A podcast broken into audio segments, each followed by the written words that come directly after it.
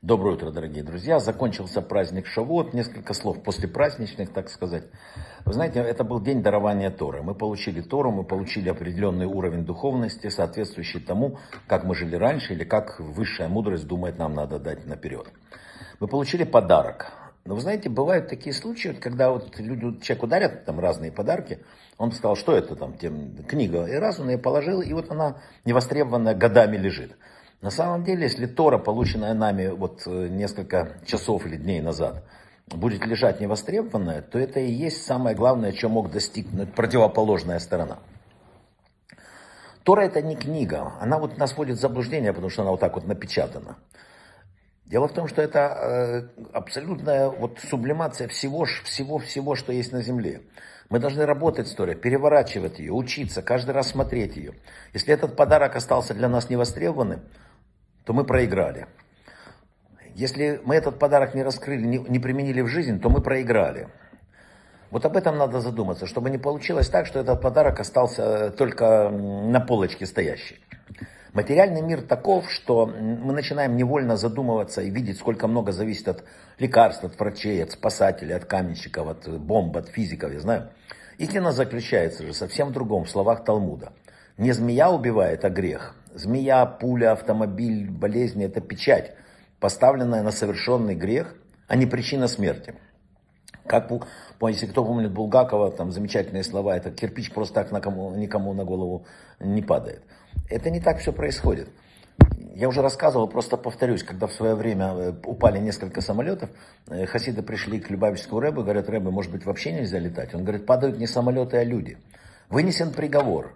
Приговор на небе, а уже дальше приводят в исполнение те ангелы, которые им получено. Повторяю еще раз, змея, пуля, автомобиль, болезни – это печать, поставленная на совершенный грех, а не причина смерти. Они только посланники, выполняющие то, что написано в приговоре небес.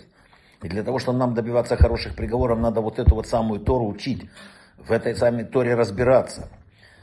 Надо вообще, знаете, у нас в мире много помех, там, всяких страданий у человека. Он должен понимать это все с осознанием одного – с их цели. Они все имеют цель – подтолкнуть человека, попросить помощи у Творца.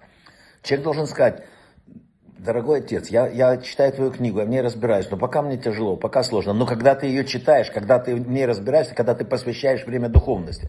А просто сидеть и плакать ничего не поможет. Уныние, оно тоже не помогает. Уныние загрязняет нашу душу. Уныние уродует, поскольку уродливо само по себе, и Бог его ненавидит, написано, ненавидит. Да? Еще одно, вот я сегодня просто много раз об этом говорил, так как в этом мире, даже не так давайте, так же, как в любом торговом предприятии, один раз в году делают переучет товаров, закрывают магазин и проверяют, что продано, что нет, так и так далее. Точно так человек должен устраивать самому себе. Это не тот самоотчет, который мы обязаны каждый день, мы говорили много раз, каждый день человек должен проверить свои дела. Это не то. Это раз в году человек должен остановить весь привычный ход жизни, остаться один на один с собой и проверить, куда я иду. Особенно это важно вот сейчас, после праздника Шавуот. Впереди год, куда я иду? Это самый знаменитый вопрос, который бы задал Адаму. Где ты?